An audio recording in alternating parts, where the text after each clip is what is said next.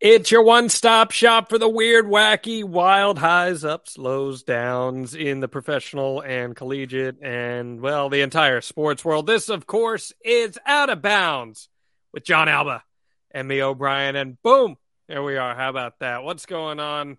Mia, how was your weekend? Are we ready for episode nine of Out of Bounds here? Let's do it. I can't believe it's been that many episodes already. Although I have to admit to you, Jon, uh, especially now knowing, courtesy of my father, what the temperature was in New Jersey, where you are this morning.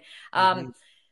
I-, I, had a live show earlier today at, at a golf course, and uh, we were freezing. I wore shorts um, because it's Florida, and um, it got really cold because it was a wind tunnel. So I may or may not have come home, put on my comfiest sweatshirt, and um, been walking around in one of these for the last three hours. So. And what's the temperature? 65. 65. Okay. Gotcha. Yep. There's our punchline to begin yep. the show. It's going to snow here. So, anyway, I'm glad to hear that you're nice and thawed. That's great. Love that for you. I had to turn the heat on. This is a monumental moment. Mm-hmm. I've had to turn it on a couple other times. Apparently, we're going to have like a high of 58 this weekend. So at least I can break in some cold weather clothing at uh, at the Jags game. Poor, poor, pitiful you. And if you would like to lament Mia here about her just horrendous temperatures out there in Northeast Florida, we invite you to join by leaving your super chat here in the YouTube chat if you're watching via there, or of course by headed to kynchat.com where you can leave your super chat before or during the live stream, and we will do our best to get it on air. And uh, you know how it goes here on Out of Bounds. We start with an opening toast every week, which I guess I'll kick us off on with what I've got left of my margarita here. Um, Mia, I guess I send this out to you as my thoughts and prayers are with you for the horrendous cold that you have in front of you. That's that's my lighthearted toast. But on a real level, to, to get real for a second, uh, I want to send out a toast to Grant Wahl, the now late uh, sports writer who defined an era of soccer in the United States and wrote a prolific profile on LeBron James back when he was in high school. I think one of the best writers of his era and we lost him unexpectedly at the World Cup this past week. So uh, unfortunate, but a cheers nonetheless to a great career. When, and when Grant he... was a very big craft beer person, from what I'm told. So there you go. This isn't necessarily craft; it's a Sam Adams, but it's the remains of uh, my of my Halloween pumpkin beer that I'm trying to finish. So, cheers. in his honor. Mm. Yeah, what a shame that was, huh?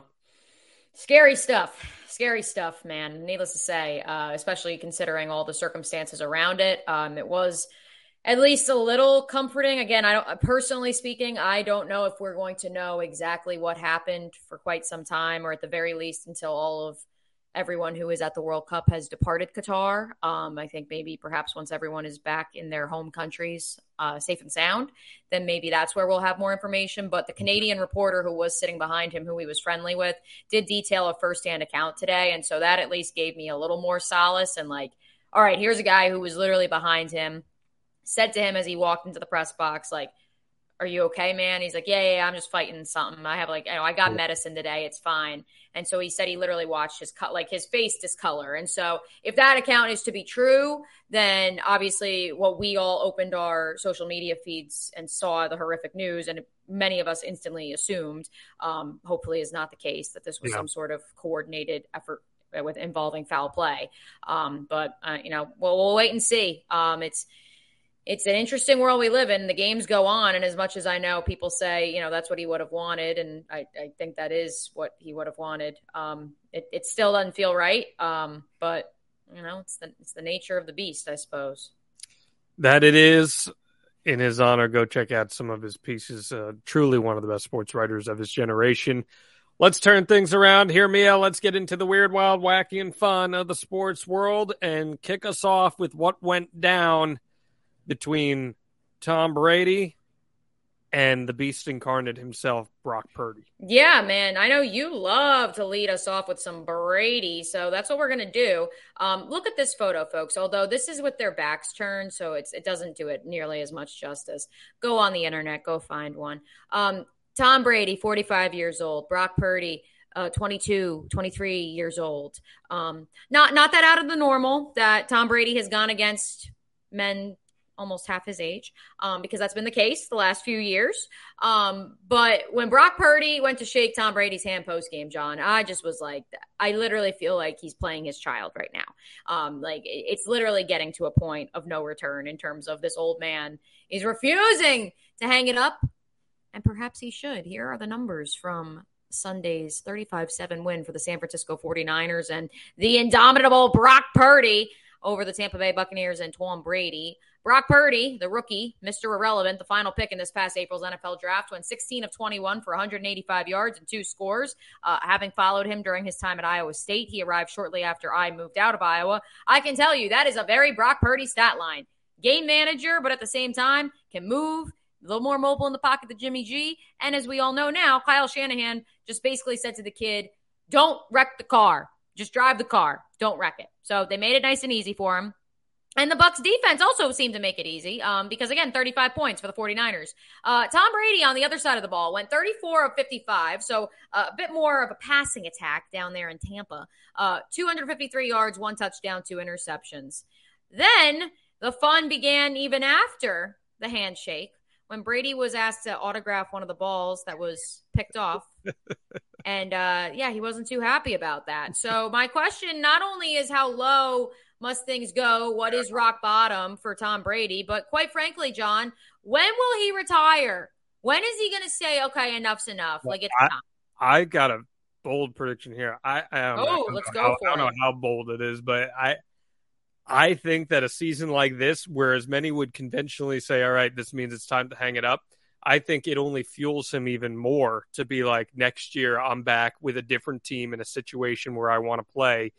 And I'm going to prove that I have more left in me. Is that the best idea for his legacy? I, am not so sure about that. He Brett Favre played, would like a word. Brett Favre would like a sure. word. He has played to 45. He's accomplished what he wanted to accomplish. He set out and said that several years ago that he thought that's something he'd want to do. He's done it. And yeah, conventional wisdom, especially with the fact that we know he's got a TV deal lined up with Fox for once he actually retires, he can go do that I think it's only going to fuel him more. And I don't know if it's going to be the Dolphins like many would have expected with how well Tua's played. Well, also because they literally already lost a draft pick because of potential mm-hmm. collusion. So, so I don't, I don't think it would be. Yeah, if he was to go to Miami, that would be that would undoubtedly lead out of bounds. I will tell you that much. Um, it would file fire up our super chats too. Uh, make sure you leave those in the comment section. Um, but again, that would justify like that would truly be the ultimate fu. Like I just don't care what the league thinks. So I don't think it's Miami. I just don't. Regardless of Tua, who also looked awful last night, but continue. Maybe you make an argument that there'd be a spot somewhere in Indianapolis, perhaps, or. Uh, Tom Brady totally wants to move to Indiana. Right. Well, I was going to say, then you take in those other equations, and it's like, I don't know. You could make the argument that San Francisco could be a landing spot for him, but the greater point that I want to bring up, Mia, is doesn't this almost feel, and I understand that Trey Lance is in the equation here too, but doesn't this almost feel like when Tom Brady took over for Drew Bledsoe at the Patriots back in the year 2001? You have this borderline Mr. Irrelevant quarterback in Tom Brady. He's a sixth round pick, ends up coming in and takes over for the established veteran and Drew Bledsoe, leads him to a Super Bowl. I don't think it's out of the realm of possibility that the 49ers could win a Super Bowl this year. Uh, and Brock Purdy would be. And that's what I'm saying. A Super Bowl quarterback. So I don't. I see a lot more parallels besides the fact that Brock Purdy looks like he could beat Tom Brady's son. The Iowa State fans in the super chat comment section are loving this. They are loving this right now because uh, that's their guy. Four year starter in college, uh, took over for a, a six year senior before that was even a thing. Uh, Kyle Kempt was uh, doing that pre COVID. Um, so no, I mean, like I said, I think what's funny about this, and it would be the ultimate like Kyle Shanahan, please check your ego at the door, is that they got the 49ers got to a Super Bowl with Jimmy G because he was a game manager. The reason they traded three first round picks to move up in the 2021 NFL draft and select Trey Lance is because while they felt Jimmy G could get them to a Super Bowl, he wasn't going to win them a Super Bowl and take them over the top. And in a quarterback driven league, you need the next hot thing. And so that's the funny part is wouldn't it be great if another game manager leads the 49ers to a Super Bowl. I'm going to ask you this, though, Jon, because now the news that Jimmy G's uh, foot injury is not a Lisfranc injury. It's not as severe as previously thought. So there is a chance he could make it back in time for said Super Bowl. Would you play Jimmy G after Brock Purdy gets you to the postseason, presumably? If, if, if Brock Purdy plays like how he's playing now, there's no way I'd play Jimmy G in that. No way. How could you? Well, I'll tell you this much. Uh, the uh, granted, very different situation. Uh, 2019 Jacksonville Jaguars had this six round rookie by the name of Gardner Minshew, who was lighting the world on fire. And while, yes, there were plenty of defenses that figured him out, and there will be defenses, I think, that figure Purdy out a little bit, or at least get to a rookie. Um, at the same time, Minshew, you know, he was the guy. He led you to, you know, you were four and four. And the one loss he didn't start because it was when Nick Foles got hurt.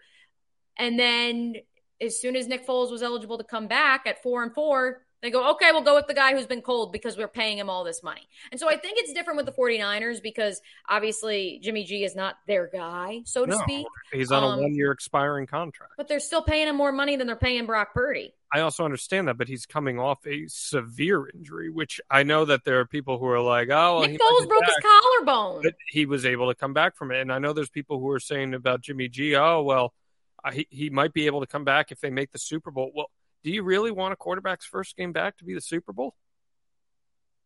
Is, if he is this investment, come, come, it doesn't matter. It's not like Jimmy G was putting up Herculean numbers. He's having a good season, but he's not putting up Herculean numbers that are undeniable that make you say, "Oh, I'm I'm going to bet the entire house here that this injured quarterback, who you just said a couple minutes ago, they didn't ride him all the way because they figured he was the guy that couldn't win them a Super Correct. Bowl. So Correct. why that's where you, it yes. Why would you ride that further? But uh, to bookend this conversation, I want your thoughts on Brady. Where, where do you see Brady going with this? Because these are pathetically bad losses. Keep in mind, he needed that dramatic comeback a couple weeks ago, or else that would have been a really bad loss. And what's crazy is like, well, yes, they have no run game, and that's no slight on Leonard Fournette. It's just statistically the fact of the matter. They have Mike Evans, they have Chris Godwin. Plenty of teams they have weapons. Would give an arm and a leg for those two. Yeah, you don't have Gronk. Whoop de dee. The break uh, tight end kid has been pretty good. I know he was hurt and, and then also uh, had the flu, but he's been pretty good. So it's not like you don't have weapons. It's just, and, and let's be real. This is Tom Brady, who up in New England had zero weapons. He turned people into them. Yes, he, no, turned. He did, have, he did have offensive lines there, which he doesn't have this year. Correct. And that is and that is something that many of us have pointed to since July when it was what in 5 days they had 3 injuries, like season-ending injuries along their offensive line. I mean, I understand it's Murphy's law and it's going to come around for everybody at some time. I just didn't expect it to ever come for Tom Terrific. So, so what happens with Brady? I could see, I mean, the thing is, too, is that Bowles is the head coach. I don't know what his relationship with Bowles is. I know his relationship with Byron Leftwich is very good. I can tell you that. I don't know if it's currently very good, but in, in a vacuum, it's great. Um, so the question becomes can Bruce Arians convince him to stick around? In my opinion, I think he can. So I could see Brady trying to say, hey, it was the offensive line. We're going to run it back. The problem is, is that the first four weeks of the season, this Bucks defense – looked like they were the monsters out there. Like that, like the defense was going to be fine. And so Brady was going to only have to throw two or three touchdowns a game. He was going to be fine. Everything's great. And that defense, well, yes, they performed um, admirably, I guess, a little bit against the 49ers. came down to earth. Yeah, they did. They gave up 35 points. So that's where, uh, you know, and that's where I think, as much as you can blame it on the offensive line, are there bigger issues in Tampa? But to the, your point about if he goes elsewhere, the only three places. So I agree. Forty. I could see him going to San Francisco. So which, that, which was a team that was initially in on him when he left New England. Correct. So so there's that. So I agree. There's that. I've heard Vegas because team up with Josh McDaniels again. By the way, that would send Derek Carr to Indiana, not Tom Brady. Um, maybe, possibly. I mean, I listen. He's a divorcee and he doesn't see his kids all the time. He might as well go live in Las Vegas. Why not? Um, and then the third one would be he goes back to New England and they trade Mac Jones. That would be weird. Which would be weird, but I could see it happening. Not out of the realm of possibility. Listen, Josh McDaniels, he, no, who says you can't go home? He went home yeah. twice. It's fair. So. Let's keep moving on here. Let's go to Los Angeles, which is where Tom Brady won't be going. Yeah. Unless maybe Matt Stafford steps away, then maybe he could end Hey, we, we, I have some theories on that. We'll get to that coming up in a bit. So this Dolphins Chargers game was one of the premier games of the week, and most people expected the Dolphins to win. They've been pretty damn good this year.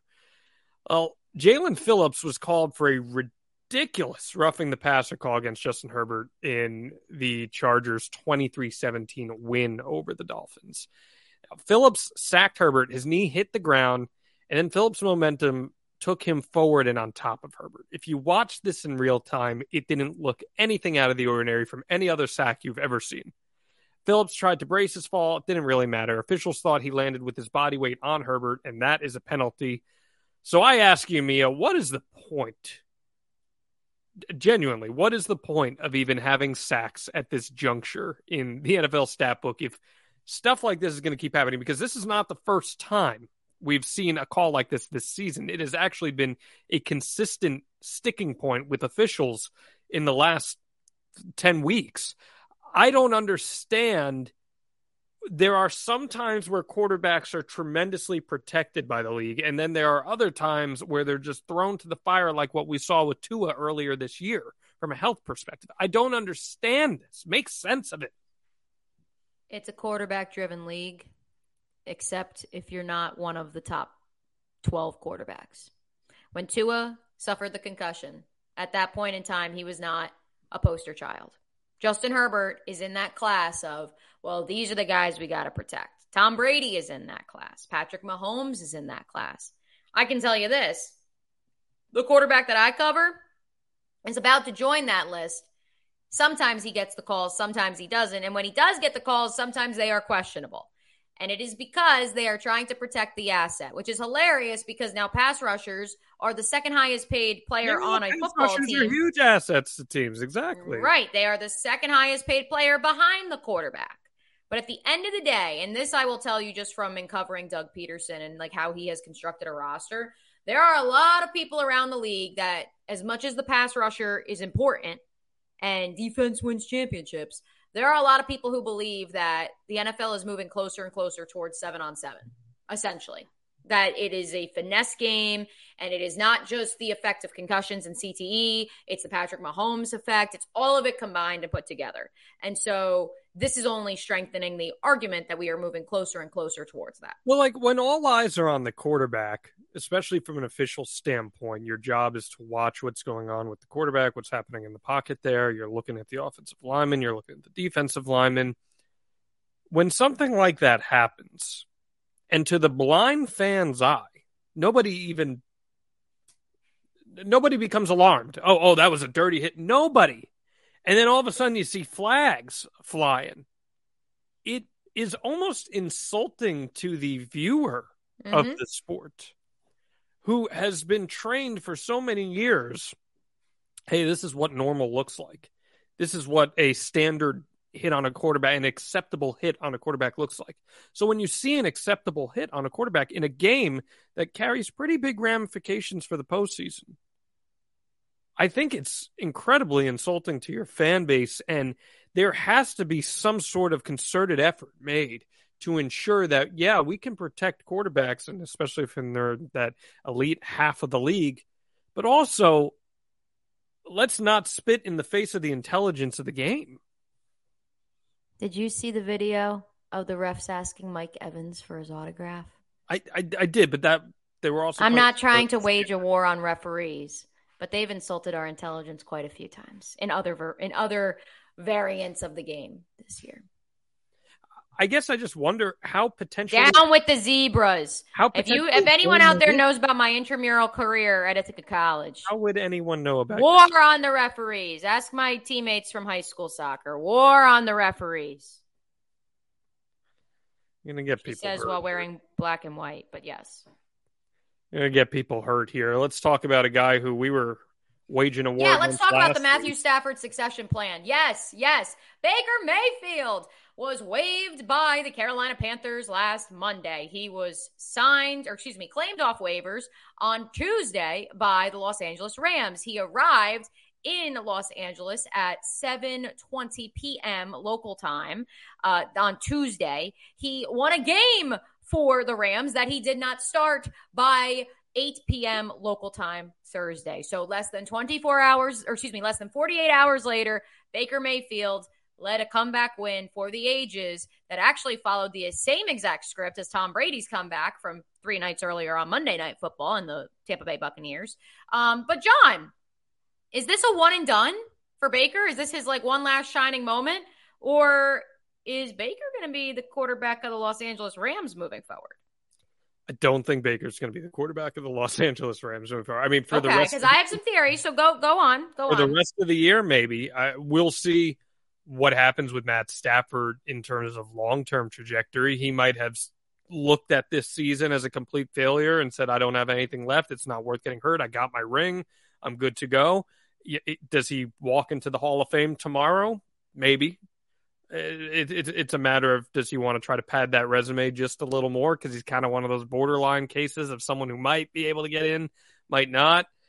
I, I don't think this is Baker's job long term, but if Baker Mayfield can take the rest of this season and prove that he's a great teammate, that he's a leader, and that he can win some games, it's not out of the realm of possibility to suggest that Baker Mayfield could potentially win a starter job on one of those outlier teams next year. That doesn't really know where they are in terms the, the the fringe contenders, if you will, or it, perhaps even a team that knows they aren't going to contend and has nothing to lose by giving someone like Baker Mayfield a shot. So I do think if Baker continues to play like this, where it's not like he was unbelievable, but he he was good enough to get the job done. And sometimes in the NFL, it is just about being good enough to get the job done. We're talking about a league where Rex Grossman made it to the Super Bowl. Sometimes it is just about being good enough. And I think Baker Mayfield proved that he could be that. So here's my thing. Here's my thing. Uh, Matthew Stafford essentially, essentially suffered two concussions this year. So did Tua for anyone who's keeping score. Uh, two in the same season. Matthew Stafford's probably not playing the rest of the year. Am I safe in, in that assumption? I would assume he's not. Yes, he's probably not going to play the rest of the year. His backup, Johnny Wolford, uh, the pride of Bishop Kenny High School in Jacksonville, by the way, uh, literally his neck is hanging on by a thread. So he probably isn't going to play the rest of the year. I wouldn't think unless the neck somehow is somehow fixed.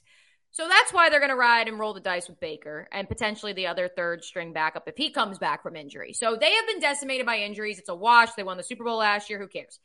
Here is where the Baker part of the equation gets interesting.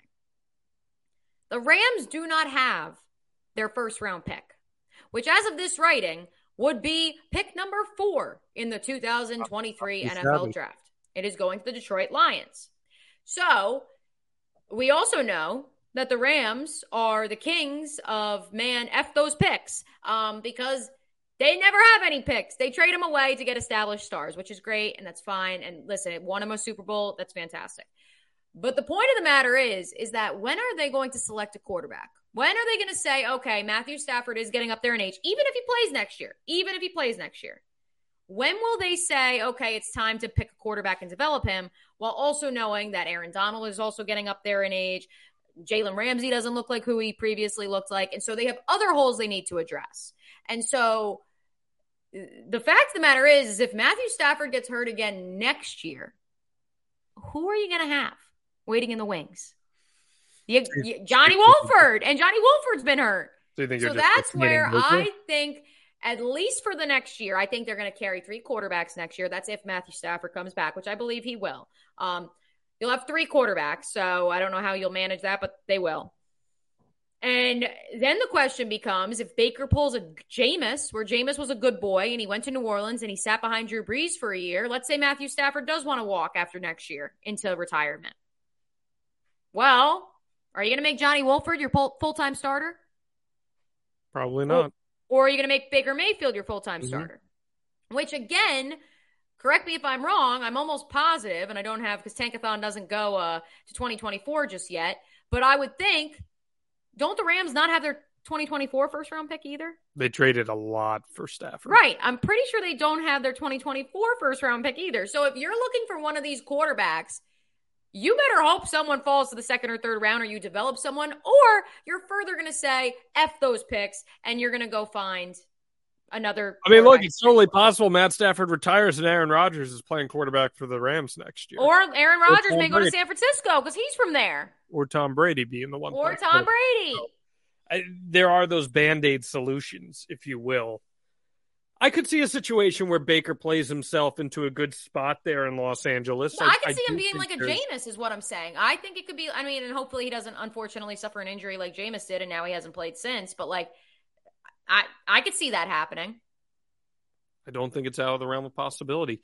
Let's continue here. And again, we want your comments. You can send them in uh, on YouTube, or you can also send them in via super chat, and we'll read them on air. So get involved with all the fun that Mia and I are having here on Out of Bounds. And we take you to the link, Lincoln Financial Field for Army Navy well, college football, the only college football that was going down. You mean you don't want to talk about the other team that plays at the link, but they played at MetLife yesterday? You don't want to talk about that? Well, I'm good on that. Uh, okay. Army beat Navy 2017 in overtime this week. There was a fumble involved. It was it was a dramatic, in, in the words of the great Suzyn Waldman, of all the dramatic things I've ever seen. We saw an Army win here. Uh, this is just classic football you got triple options in the work. I mean, this is nitty gritty, archaic football. I, how much of a kick do you get out of seeing this style of play, Mia O'Brien? Well, the thing with it is, is it's like considered part of our DNA, and it's like American. You have to watch this game, like that, or at least maybe it's because I live in a military town. Like it, it's it's un-American to not like this game. Yet we are the same league who we just spent 26 minutes talking about or the same league, the same country that we just spent the past 26 minutes talking about the fact that it is progressing to a seven on seven league in its professional ranks. And yet, one day a year, we just go back in the time machine and we love, we love running and grounding and pounding and defense and run the ball and play great defense. and the words of Mike Welch. So, yeah, and Kirk Ferentz. I do find it just so funny, Jon, that we literally spend the other 364 days of the year wanting points and wanting offense and wanting high flying, crazy passes and mm. Patrick Mahomes no look heaves. And then this one day of the year we go, oh, um, Army only attempted 16 passes, which I believe was a high in like the past eight years for them. Oh, and uh, Navy att- attempted six passes. Yeah, no, we like that. Yep, that that's American. My high school played with the triple option, and I, I mean this whole heart, and they won a state championship with it. It is so boring, and the the irony is, it's supposed to be like an exciting way of football because you never know where the ball's going to go, you never know who's going to have it. It is so boring. Now, the positive is the games generally go a little quicker because the clock's pretty much consistently running. But it made me think back this topic in college, I took a class called the history of football, mm. and my professor, who we affectionately called Coach, um, we we had a whole long lesson on Walter Camp and the flying wedge and the golden days of of football back in the late 1800s. and it just made me feel nostalgic for that. Not that I ever expect to see a flying wedge incorporated into any of today's standard college football or professional football for that matter, but it did make me nostalgic for it. And for a game to go to overtime as well, where there's so much history between these two programs and entities, it's good for the game. It's good for fans. If it's one day out of the year that we get our rocks off on it, great. It's a gimmick aside from that, I don't look too far into it. Did you like Army's uniforms or did you think they were spray painted on before the game started? Let's take a look. Uh, yeah, You can see. I like the spray paint finish, but it's the numbers for me. They look like they just like threw them on at the eleventh hour. two and the five there are like. I would almost have preferred to not have the number on the front. I get you have to have the number on the front of the. I would almost like rather have not had it. Just have like army across the front. interesting. It's all about the name on the. It's about the name on. It should be about the name on the front of the jersey, not the back of the jersey. That's, of course. That's the way it should be Uh-huh. in this world of uh. No, this know. is this is listen. This is always a game that is fun, and it's great to honor the tradition of college football, and again, those great elements like the flying wedge and the triple option that make this sport great and for what it is. But uh, it's not the kind of football I would find myself clamoring for on a weekly basis. So the sad part about this, Jon, is that Army now has six wins on the year. Correct me if I'm wrong. One, Mhm. two, three, four, five, six. Six wins. They don't get to go to a bowl game. I don't. It's very sad because there's a lot of fun bowl games There out there. Yeah, there's a lot of fun. What bowl games have you been? What bowl games have you covered, Jon? Let's start with that. Give me that your favorite bowl games that you've covered. I've covered. I've covered the Gasparilla. Okay, that's a good one. Oh, oh, by the way, when I say favorite, I mean the names. I'm not referring to the Right. actual play on the field. Of course, the Gasparilla, um, the Peach. Mm, what else did I cover? I'm trying to think. I gotta, I gotta, I gotta think on that. But I mean, one of my favorites. If you're asking for my favorite, it's easily uh, the Duke's Mayo Bowl. Yes. Now, you know, I'm, I'm a bit of a foodie. I'm, I'm a big. I love to cook. Yes. the concept of mayonnaise is disgusting to me. Like absolutely disgusting. I, I hate eggs with every fiber of my body so the concept of mayo i use it as a binder or whatever i need to if i'm making an aioli or whatever I, I got it. The concept of mayonnaise is disgusting to me. Now with that said there is something oddly american about duke's mayo sponsoring a bowl game uh, with celebratory mayonnaise at the end. Isn't there Mia o'brien? I love it. Do we need more bowl games to just dump things on their coaches that aren't Gatorade or water, which we have seen. Um, you know, they uh what's the the the, the Cheez-Its, which we're gonna get to. Mhm. And then um because I have some thoughts on the Cheez-Its. And then uh the potato bowl, which I was gonna suggest for this segment of what is your favorite bowl name. I love the famous Idaho potato bowl. I love the fact that their website is just so like uh, like uh, like uh, Americana. I okay think, I think that's the right word. Um, oh the boca refer. the Boca Raton Bowl is one I've covered, which is Oh, okay, there you go. odd, but yeah. Oh, interesting. Uh, no, the the famous Idaho Potato Bowl. They talk about all the potato records and all the other like you know various like things that you can do with a potato, and I love it. It's just so wholesome. So Idaho. Um, no, I want to talk about the cheese. I woke up feeling the cheesiest, Coach. Um, let's discuss. I'm cool with the Cheez It Bowl. What like I'm cool with even the Cheez It Bowl moving from Phoenix to Orlando. That's fine. Pandemic kind of infused, but not really decision, whatever. But my problem begins, Jon Alba, when we have the Cheez It Bowl on December 29th, which will be between Florida State and Oklahoma. And then we have the Citrus Bowl brought to you by Cheez It in the same stadium four days later. Like I love Cheez Its. That's my go-to food when I'm editing. If anyone has ever wondered when I'm like late night video editing, like, hey, what's your like secret sauce to that? I literally just pound Cheez Its. Um, so I'm okay with it. And I really want to stay. I don't know if you saw, uh, four members of each of the teams is going to get to stay in I woke up feeling the cheesiest room where there's like all Yes, this I did see Cheez that. It styled furniture. Tease I would love that journey. I would love that journey. But I don't like the fact that we have the same sponsor in the same. Well, the Citrus Bowl's team. Vrbo, isn't it? no, it's Cheez It this year. Really? Okay, Yes, that's at what I'm graphic- I'm looking at the graphic for it and it's showing Vrbo, so that's. Well, but it's brought to you by Cheez It. There's That's still. Cheez Its in there. Okay. I didn't even know Orlando had a monopoly on Cheez It, but apparently they do. So I have some thoughts on that, needless to say. Uh, Uh, I also am very sad that the Outback Bowl is not the Outback Bowl. It is now the ReliaQuest Bowl. That is Outback's ruining. overrated. I don't That, care. no, it's not. I love the shrimp. If we are talking, I love the dancing bloomin' onion. if we're talking chain steakhouses, we're talking. Oh yeah, the, the actual. I don't know. I would never go to actual Longhorn over over. Correct. Okay? But I'm the just fact that they have the fact that they have the bowl game, like I, it's a tradition. we we Maybe got it's because Florida and Iowa, the two teams that I've covered, are in the Outback Bowl every other year, but it's just tradition. we got the Tony the Tiger Sun Bowl this year.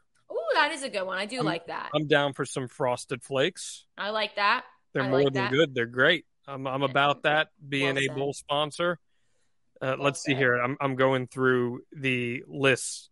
We've got uh, the Jimmy Kimmel LA Bowl. Yes, I have a lot of thoughts on that. My personal favorite is the Lending Tree Bowl.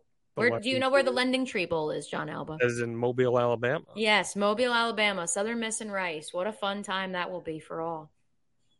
Fascinating, fascinating. Yeah, I'm going through the. I, I may as well share the entire list of bowls with everyone. All right, let's take it through bowl season because it's Go kicking off it. December 16th. Okay, we got the Bahamas Bowl, which is brought to you by my former employer, Hometown Lenders. Uh, the Cure Bowl, the Fenway Bowl, which will be very exciting. The Cricket Celebration Bowl, the New Mexico Bowl, No, Wait, wait, wait. The, the cricket, cricket, like wireless? Cricket Wireless. Yes, Okay, the cricket wireless. not actual crickets. Okay. the New I had to Mexico. Bowl, the Jimmy Kimmel LA Bowl, the Lending Tree Bowl, the SRS Las Vegas Bowl, the Frisco Bowl, the Myrtle Beach Bowl, the famous Idaho Potato Bowl, the RoofClaim.com Boca Raton Bowl, the R+L Carriers New Orleans Bowl, the Armed Forces Bowl, the Radiance Independence Bowl, the Union Home Gasparilla Bowl, the EasyPost Hawaii Bowl, the Quick Lane Bowl, the Camellia Bowl, Mhm. the SERVPRO First Responder Bowl, the TicketSmarter Birmingham Bowl, the Guaranteed Rate Bowl, the Military Bowl, the AutoZone Liberty Bowl, the TaxAct, tradition. the TaxAct Texas Bowl, the Pinstripe Bowl, the Cheez It Bowl, The Pinstripe Bowl brought to you by Bad Boy Mowers that previously sponsored the Gasparilla Bowl. I love that fun fact. They went from Florida to a bowl game in a freezing cold stadium in New York City. the Valero Alamo Bowl, the Duke's Mayo Bowl, the Tony the Tiger Sun Bowl, TaxSlayer Gator Bowl, the Barstool Arizona Bowl, Yep. the Capital One Orange Bowl, the TransPerfect Music City Bowl, the Allstate Sugar Bowl, the Chick fil A Peach Bowl, Fiesta Bowl, Tampa Bay Bowl, Goodyear Cotton Bowl, Citrus Bowl, brought to you by Vrbo, the Rose Bowl, the San Diego County Credit Union Holiday Bowl, and the College Football Playoff. I do love the San Diego Credit Union Holiday Bowl. Like that's another one. in there. That's it. No, but that's another one. It's locally owned, locally sponsored. It's tradition. Bill Walton is very proud of San Diego. Um, so I love that. I love that one. Um, and what was the other? Oh, uh, no, wasn't. What was I going to say? There was a comment that I. Oh, I know. Um, Fenway Bowl, Mhm. wasabi. Yes, it is wasabi. I'm I'm about Fenway as a football venue. It'll be very cool. It'll look great. So that should be a lot of Yeah, fun. that should be a fun. And obviously, as we discussed last week, the Mm-hmm. Cincinnati Louisville storylines are great. One last thing on the bowl front, um, I would like to um, share my story of the Chick Fil A Peach Bowl. Um, I covered it when it was Florida and Michigan in 2018. It was a great time. I love Atlanta. I love Mercedes Benz Stadium. I like it more than Jerry World. There's a hot take for you, but I will tell you this, folks. You get so excited to go to the Chick Fil A Peach Bowl because you're like, yes, I'm going to get all the free Chick fil A. The hospitality suite going to be flowing. You're going to get into the press box. There's going to be nothing but Chick fil A. And you would be correct. That is the case. But let me tell you, I didn't eat Chick fil A for three months after that. I didn't think you could indulge too much in Chick fil A. You can. When you've had your third chicken biscuit on the third day, that's when you just kind of look around and you go, oh my God. Yeah, not that's reflux city for me. I ain't taking that trip. That's all I'm saying. Let's take a trip down to the Bayou though. I 10. We're going to take I 10. We're going to go down I 75 and go I 10 to New Orleans. Let's go to NOLA and let's go to Zion. This is picture perfect right here, isn't this? This is this is I beautiful. So- so much. I hate this story so much. Zion Williamson apologized for throwing down a 360 degree one handed slam a jamma against the Phoenix Suns in a 128 117 win on Friday night. Suns fans around the world were angered by this, and he apologized. He said, I was in that locker room when my brothers were down because the Suns sent us home from the playoffs last year. Keep in mind, Zion was hurt. So that's a tough moment to be a part of. So in that moment, where he laid down the dunk, he got carried away. I admit that. I hate this so much, Mia, because man, Zion Williamson made a name for himself in college for being able to do stuff like this. Slam dunk contest caliber dunks in game. And so what if his team was up? You beat a damn good team in the Phoenix Suns. and the Pelicans right now are really good themselves. Mm-hmm. So I have no issues at all with a little showboating, make things fun. Was Michael Jordan standing down from being a little flashy back in his, his heyday? No way. I am all about this. I think Zion should, under no circumstances, have apologized for this. The irony of this is that I was watching the Cowboys game yesterday, uh, in which they had to come back for a 98 yard drive with three minutes to go against the one win Texans.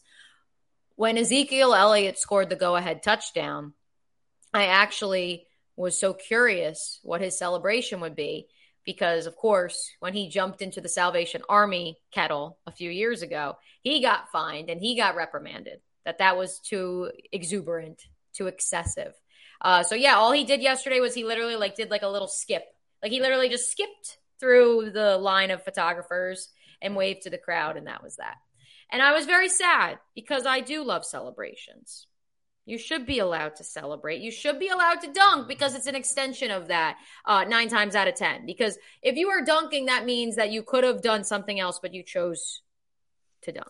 Like you could have just laid it up. You could have just had a put back. Drafted. This is why he was picked number one overall. This is why they wanted him to be the face of the NBA. Right. So I don't understand the hesitance and why there's a fuss about this. Guess what? You don't want your team being dunked on like that. Don't lose. Don't fall behind. Have you seen the NBA Finals two years ago? That's kind of hard for the Suns to do. Listen, the Suns are a great team. They really are. Pelicans, this is what the whole tank was about. You tanked so you could have moments like this. Yeah, I mean, and for a while, I mean, as recently as six, seven months ago, we didn't think we'd ever see it again because we thought he got fat and that he was going to break the floor. And he's not. He looks fit again. And he's doing acrobatic things like this again. Appreciate it. Embrace it. They've got CJ McCollum. They are a good team down there in New Orleans. And I'm all about emphasizing stuff like this. This is the Sports Center highlight reel moment that invigorates a generation of fans to want to invest. When I grew up getting a chance to watch, obviously, Michael Jordan, but – knowing that I could watch Jason Richardson and Vince Carter and these prolific dump dunkers do larger than life things, that's what made me fall in love with that era of the NBA. So if we're going to discourage this kind of stuff from happening, you're doing a disservice to yourself as a league. Which is funny because now the league is more social media driven than ever before right. from when we were kids. Isn't this what the videos you want? Meanwhile, in Jacksonville, Trevor's waving goodbye to fans in Nashville and literally pointing at the scoreboard. And the NFL is like, more, more. Insert Star Wars gif of uh, of Kylo Ren. They want more of that. They need that. It just makes no sense to me at all that you would poo poo this notion that someone is a superstar and they are doing superstar things and they should have to apologize for that. Yes. Well, speaking of superstars, and this goes to our weekly wager from now two weeks ago. Aaron Judge. Oh, happy day. New York. New York. He agreed to a nine year, $360 million deal with the Yankees last week, pending a physical. He's staying. It's important that it's pending a physical, though, because instead of taking the physical and getting the deal guaranteed, Judge decided to take a vacation to Hawaii instead first. We've seen recently, Jon, um, a lot of athletes that get injured not while on the job, like they're on vacation and they get hurt. I, am thinking of um, for the Giants, um, Xavier McKinney. Correct me if I'm wrong. It was Xavier McKinney. Um, during the bye week, decided to go ATVing or whatever it's called in Mexico, and then he broke his wrist, and now he can't play. So I hope that Aaron Judge isn't ziplining, but um, yeah, like imagine Aaron Judge. Is I know for your for your rhetoric, for your propaganda, this is like feeding right into it. Of like this guy already has health questions moving forward because of his frame, and like we've never had a baseball player at his size succeed this way, and is it actually sustainable? And now you're going to go ziplining in Hawaii and risk it again. Hello, his manager, lest we forget, um, cashed in pretty nice and then tore his ACL playing pickup basketball and then got a lucrative deal at ESPN and is now the manager of the Yankees. So I'm not saying that this isn't the long game, perhaps. Well, Aaron Boone didn't catch it. He was traded to the Yankees. He didn't sign with the Yankees, and, and he pretty much was cost a free agent contract from the Yankees as a result of that. But it did ultimately play out for him. As, as far as Judge, don't go parasailing. Don't do anything. To, you want to sit on that beach, eat your poke tuna. I'm about that life. This this is an anniversary trip for he and his wife. It's their one year anniversary. They got married in Hawaii last year. It's awesome. He went to San Diego, got the deal done by FaceTime with Hal Steinbrenner, who was in Italy vacationing when the face of the franchise nearly went to the San Francisco Giants or Arson. This is the same Hal Steinbrenner. This is the same Hal Steinbrenner that in the year of our Lord 2011 did not have Derek Jeter's phone number. It's true. Point. Why are we surprised? Uh, thankfully, Arson Judge may have gone to the Giants, but Aaron Judge didn't. Yay! And, and uh, he he ends up here. Listen, should he have probably just taken the physical and signed the deal? Yes. Do you leave anything up to chance? I wouldn't. But guess what? He's a smarter man than I because he's going to make three hundred sixty million dollars. He bet on himself. He was going to make two hundred thirteen million dollars.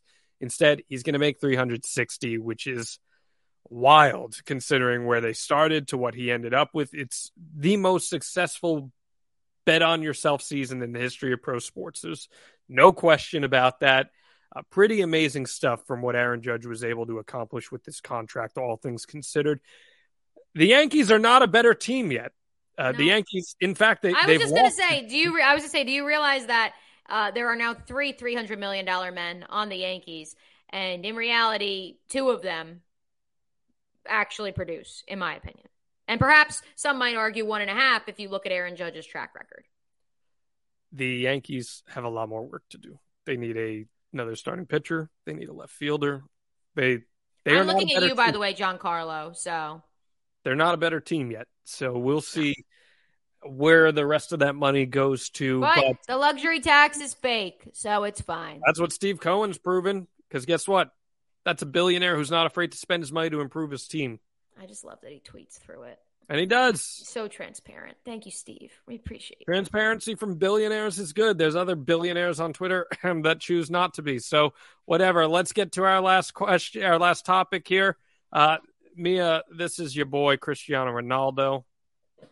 He is in tears because his home squad of Portugal lost to Morocco in the quarterfinals, one nothing of the World Cup, and he gone. Why is this so significant? He's 37 years old.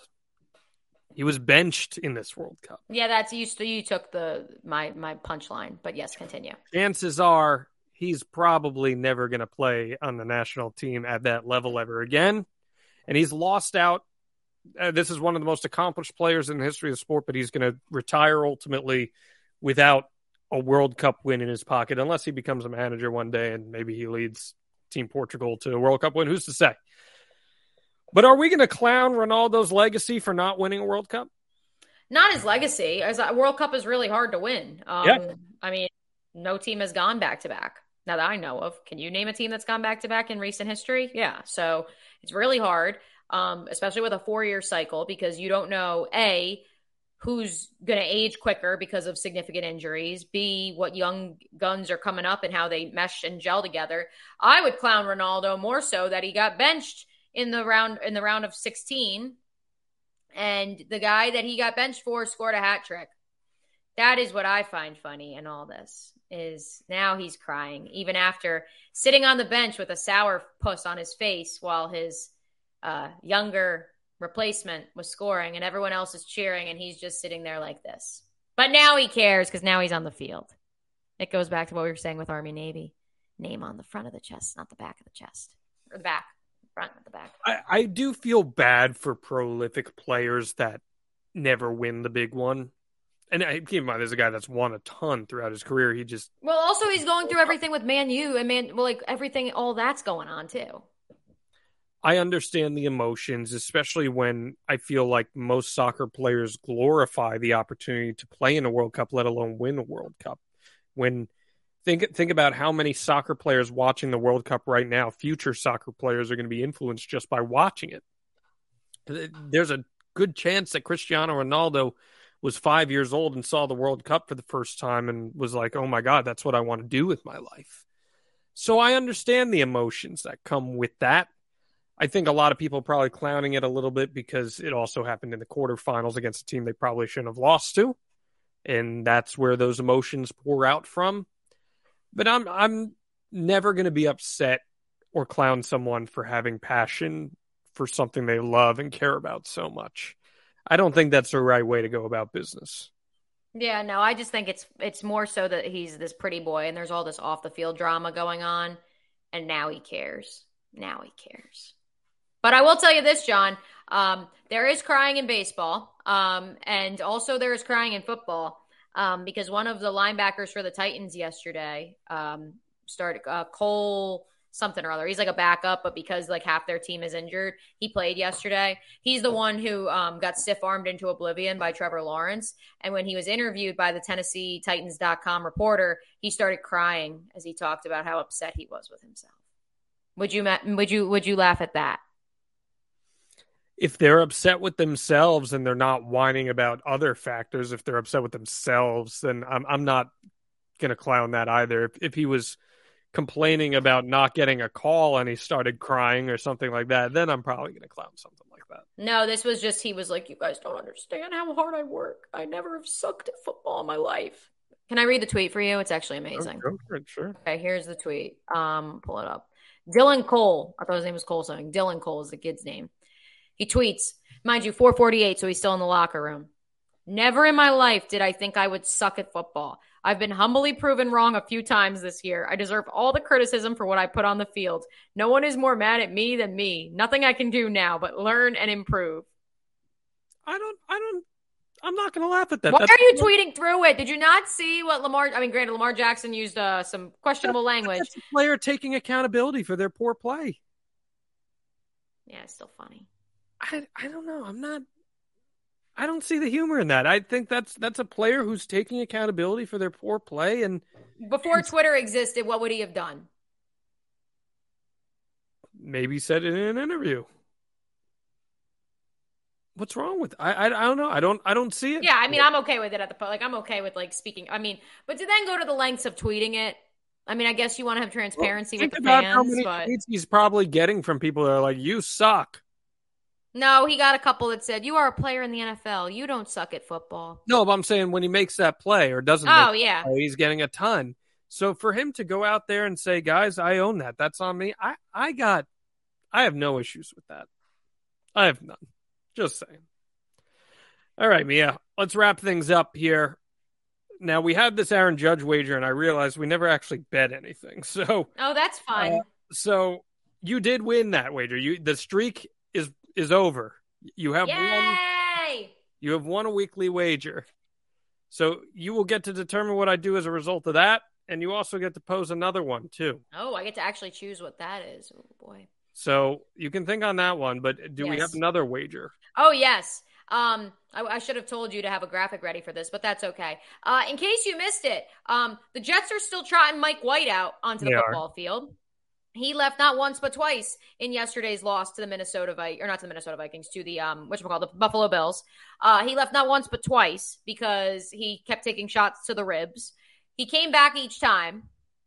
Robert Saleh says that Mike White's going to start against their uh, the Dolphins. This right, it is the Dolphins. I'm pretty sure this weekend. So are we that. are we betting if he's going to play or not? no, we are not betting if Mike White's. Oh, it's the Lions. It's the Lions, and then they have the Dolphins at the end of the year. So they are hosting the Lions this weekend. The high flying offense that is the Detroit Lions. Um, the problem is, is that when Mike White went out of the game against the Buffalo Bills, Joe Flacco was inserted because Zach Wilson was once again a healthy and active. So, my question for you, Jon, that will result in this wager is Will Zach Wilson be available against the Lions and serve as the backup this week and get into a football game again? Well, there's a lot of layers to that because he, I could see one of those things happening, but not.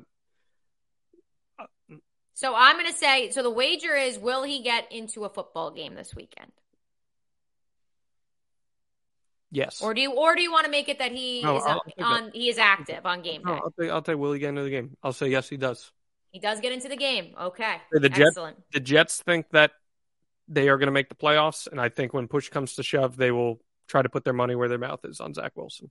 Excellent. Okay. Uh, and the no? payoff, the payoff of this, uh, to bring this episode full circle, because it is a bit chilly outside, I want to bring back the ice bucket challenge. Okay. So whoever loses will have to record a video of themselves dumping ice water on themselves. Okay. All right. And I will think Ready. on the judge the judge okay. payoff. You can think about that too. Good stuff here, Mia O'Brien. Another week in the book. Where can people find you? Uh, at Mia O'Brien TV, as it indicates below my name on this graphic. Uh, this week, um, XL Primetime, 12 to 3. Um, and then next week, I will be making my pilgrimage back to the great state of New Jersey, both to cover the Jags and the Jets, but also to return for Christmas. So that's where you will find me then. How nice. Good for you. Happy holidays, everyone. You can find me everywhere. Just search my name. It's fine. Anyway, we'll see you next week right here on Out of Bounds. Roses are red, violets are blue. I click the subscribe button. You really should too. If you like videos about real news stories that are funny, stupid, or weird, subscribe now